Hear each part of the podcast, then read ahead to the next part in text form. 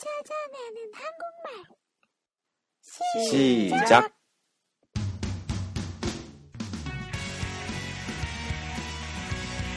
여러분 안녕하십니까 키타로입니다 이 프로그램은 한국의 속어나 교과서에 넘는 표현 그리고 자연스러운 발음의 방법 등을 소개해드리는 한국어 학습 팟캐스트입니다 皆さんこんにちは、ピタローです。この番組は韓国語のスラングや 教科書では教えてくれない表現や自然な発音の方法をご紹介する韓国語学習ポッドキャストです。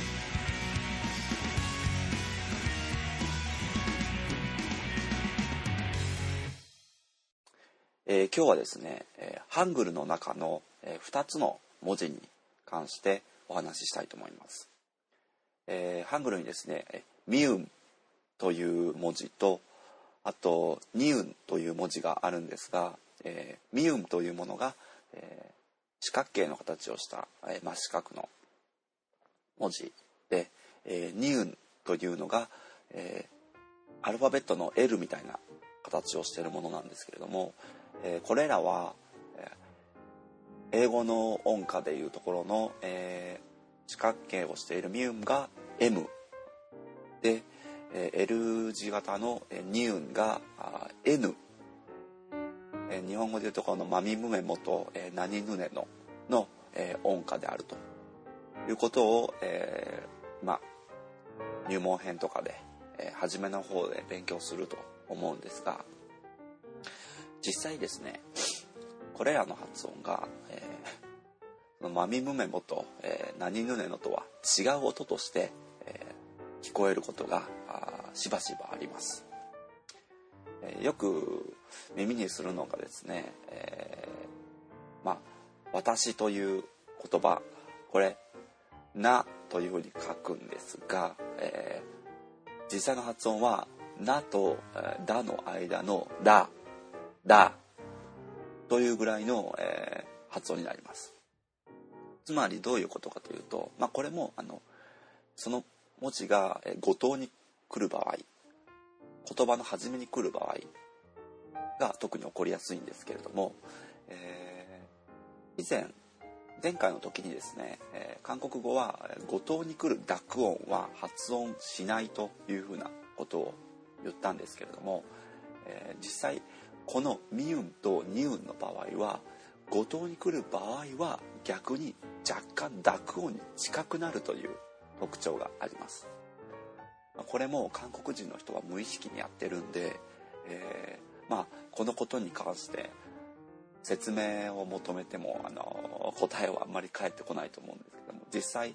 えー濁音に近いような発音をします。え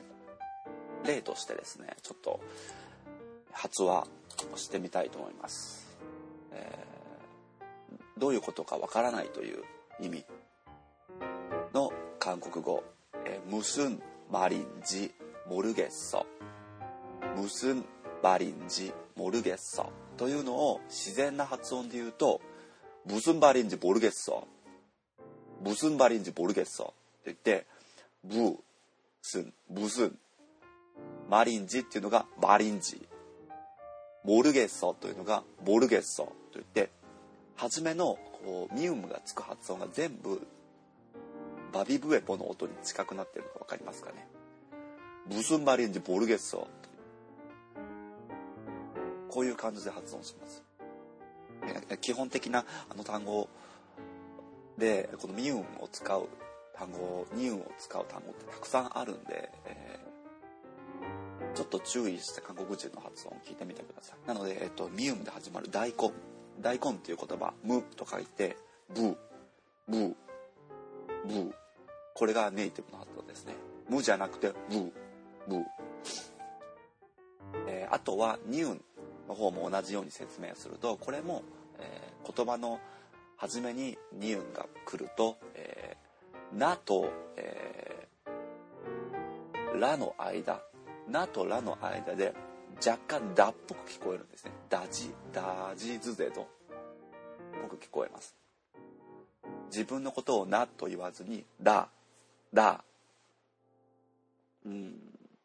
じゃあこれを使った例文、えー僕も明日 行くよ僕も明日行くよという例文、えー、など내일갈게など내일갈게なんですが自然に発音すると나도내일갈게나도내일갈게나도내일나도내일この「だ」と「で」っていう音が、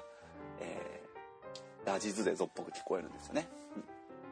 うん、そう 今発音してて思ったんですけど、えー、実際その返事をする時の「えー、で」っていうのもあれも「えー、ね」ではなくて「で」「で」って言ってラジズデゾの「で」っぽく聞こえるんですよね「で」っぽく。なでもなく、えー、れでもなく間のででっていう発音になります。でこういった発音が、えー、まあ、身につくとですね本当にこうネイティブっぽい話し方になりますんで、えー、皆さんも、えー、一度注意して、まあ、これ本当に慣れてくると自然と出てくるようになるんで、え練習をしてみてください。아자오늘은요에 한글의 아, 두 글자에 대해 말씀드렸습니다. 아, 무래도그 미음이란 니은이라는 그 글자가 발음을 할 때 약간 그 말 맨 처음에 올 때 좀 발음이 약간 그 바뀌는 거예요. 에, 아, 그런 아, 뭐랄까요? 어, 그런 것에 대해 말씀드렸습니다. それでは次回までお楽しみに。 자, 다음 번호 기대해주세요. 안녕히 계세요.